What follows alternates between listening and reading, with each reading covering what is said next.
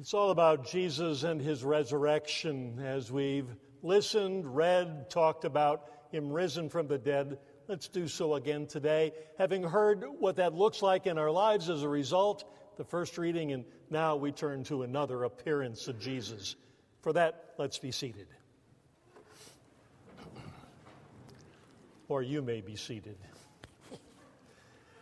It is still Easter, you know. And I don't mean the day, but the season. The paschal candle reminds us of that as a sign of the living Jesus physically on earth after he rose from the dead. That stands here lighted to remind us of Easter as a season, but also to count the days till he returned to heaven. Oh, and yes, it's also Mother's Day. Did you remember? I did. I mean, how could I forget it? Or how could I forget her? I mean, where would we be without our mother? Okay, so maybe it's just my way of thinking and saying things. You'll get used to it. Where would we be without our mother? Well, whatever. But today, we want to keep her in mind lots of ways, but we can even, as we look at, think about, and focus on 1 Corinthians as was read, but especially this one verse, verse 6. After that, Jesus appeared to more than 500 of the brothers and sisters at the same time, most of whom are still living, though some have fallen asleep. Fallen asleep, died, but in the Lord, and therefore not the harsh death, but the falling asleep in Jesus. I think it's not been ever really that I preached on that one verse 500 people. Of all the appearances Jesus made in his resurrection, it was to an individual here, an individual here, and a small group of disciples. But here, 500 people. Who were those 500 people? St. Paul wrote that it was brothers and sisters. Well, we know that Jesus didn't have 500 brothers, he had four. And yes, in his physical family, Matthew and Mark tell us he had sisters, however many, but not 500 individually or together. I want to know, maybe you too. When did this take place and who were these 500? But nobody really knows. And I think in some ways it really is beside the point. 500 is a point with lots of ramifications. It's a big number.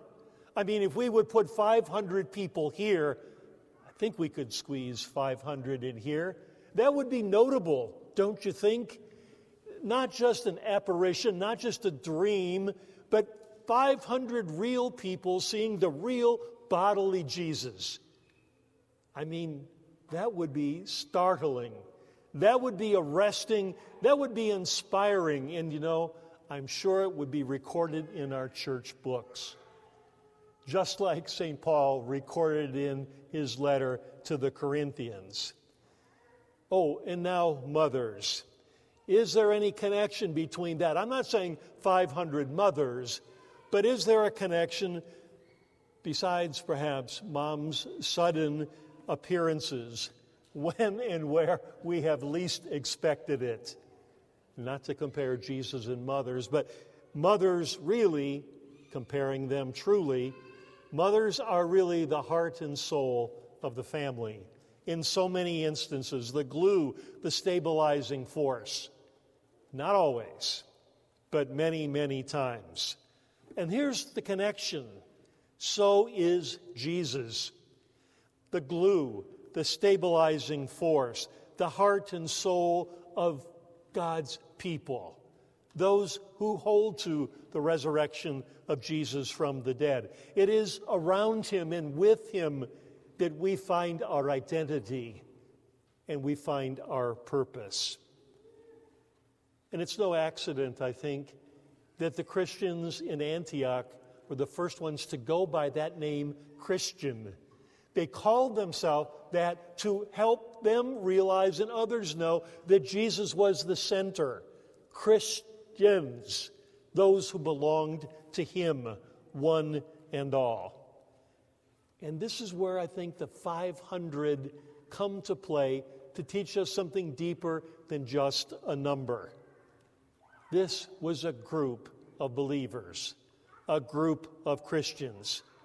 The names of those 500, their particular identities, they're not known except by the fact that they were believers. You know, I recall years ago often being asked the question, Pastor, can I, can I be a Christian and do I have to go to church to be a Christian? And I remember how I answered, Well, you know, I, I guess you can be, but I'm not sure why you don't want to be together and go to church. And that's really more of a tack I've taken in recent years, and to say, no, you can't necessarily be a Christian all by yourself. Certainly, extreme situations, yes, maybe, but you know, it was written in the book of Hebrews, a long sermon of bringing a lot of things together. The writer said, not to forsake the assembling of ourselves, as some would do. Because there's something valuable about being together. Individually, yes, but together, even better. Because after all, the church is all about relationships. Relationships with God, the vertical, but also relationships with each other. Bringing those together, that is church. To be part of a group, to be part of a whole. This is our identity as God's people. That's why St. Paul could write also to the Corinthians we are the body of Christ. Individuals, but part of a whole under Jesus.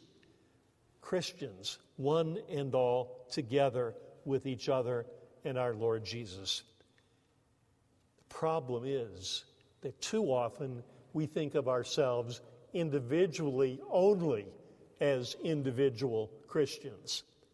That's a problem.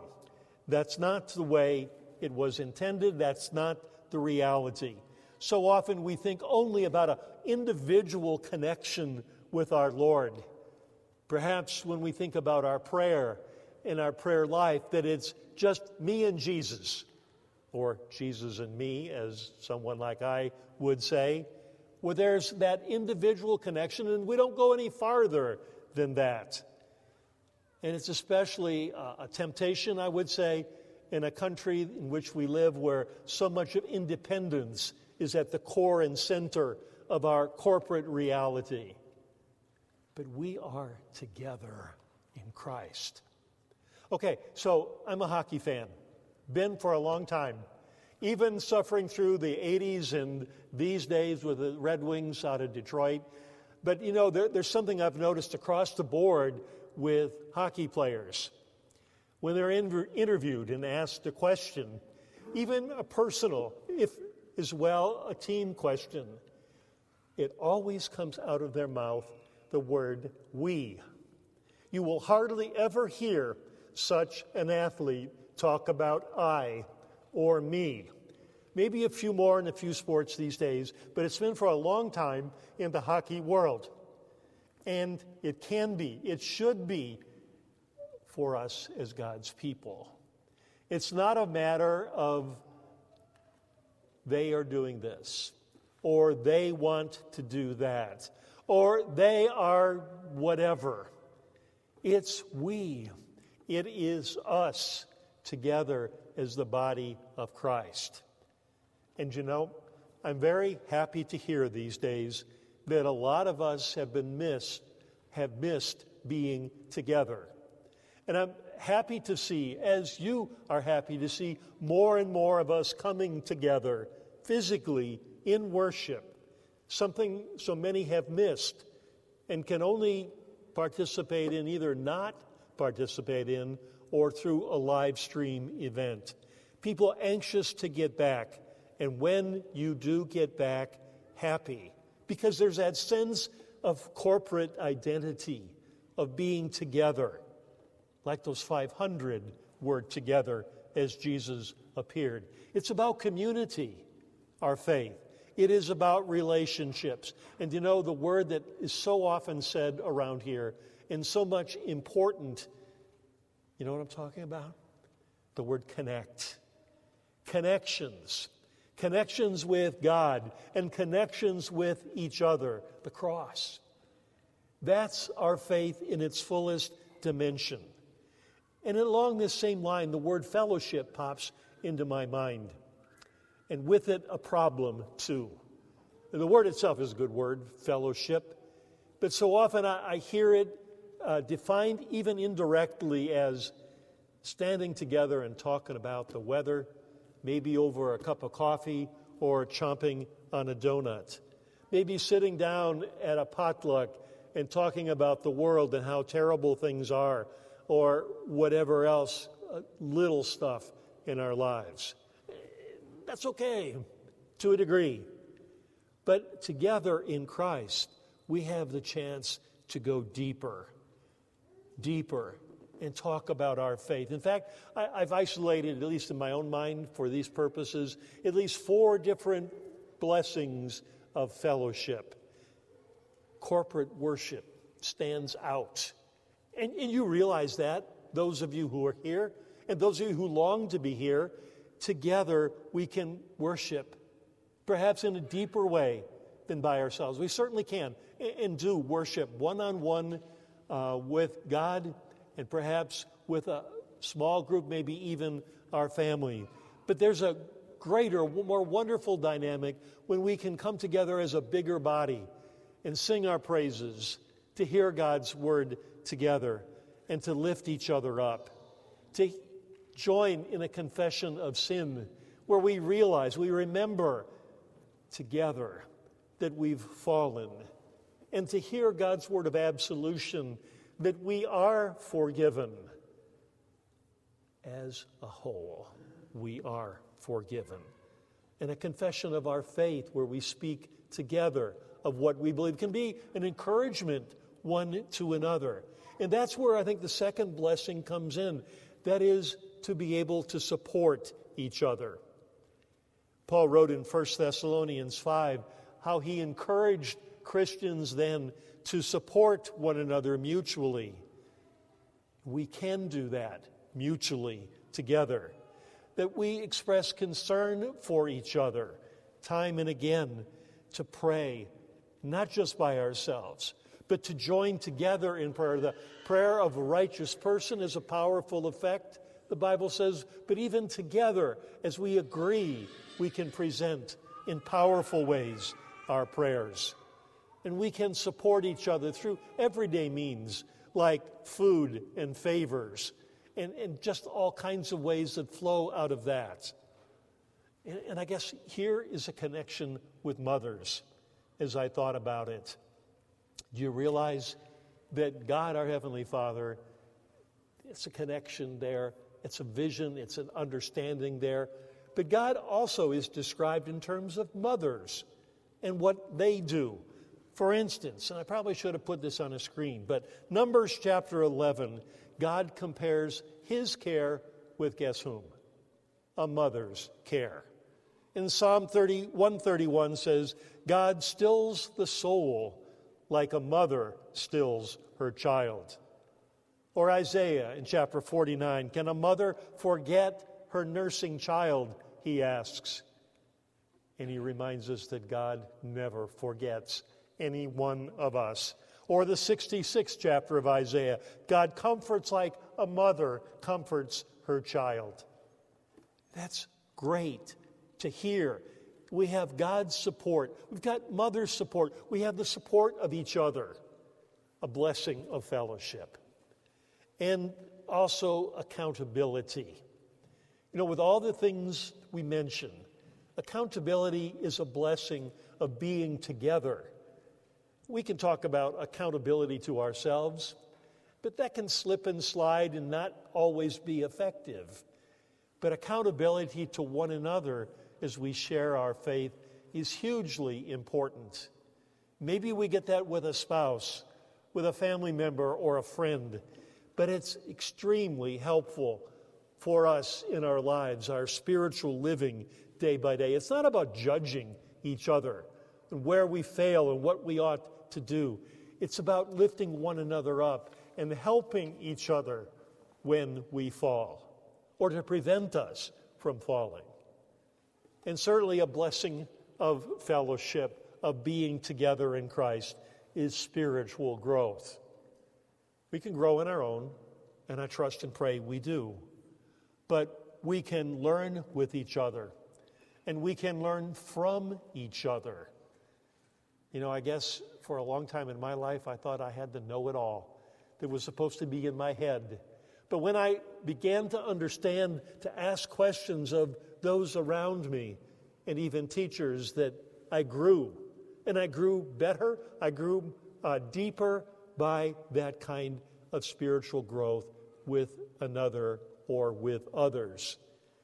And it's the same as we read our Bible or as we study our Bible together with a spouse, with a couple people, in a small group, organized, whatever. There's much to be learned in that fellowship, that being together. And that's especially important with new people as they come in, perhaps individually, that we remember that we are the body of Christ together. One, but 500, or thousands, or millions, or even more. It's not a matter of what you can do for me, but what I can do for you. It's true. There's a couple pictures that I found and want to share with you. And the question is what is the church or, or where is the church? And as you look at the left picture, uh, you see it there, and it's easily and sometimes quickly identified that the church is that structure and we got some people going to church. But you know, that's not how the Bible views it. The Bible views the people as the church, not individually, but together, not on their own, but in a fellowship, in a group, 500 more or less. And the other picture on the right, that begins to say more accurately how the scripture looks at who we are where there's all kinds of lines drawn to all kinds of people in all kinds of circumstances. People with Christ in their heart, people with Christ in their life. You and I together, together with Jesus. We're better together. It's the power of we, as so often people say in other contexts. Today, today we recognize and we remember our mothers. We've got flowers to give, to remember, and to honor, and we recognize and remember them. And I'm going to ask again where would we be without our mother? You thought about that a second way yet? where would we be without our mother? But more importantly, where would we be without each other? And where would we be without Jesus? I don't even want to think about that. I don't. In the name of the Father, Son, and Holy Spirit. Amen.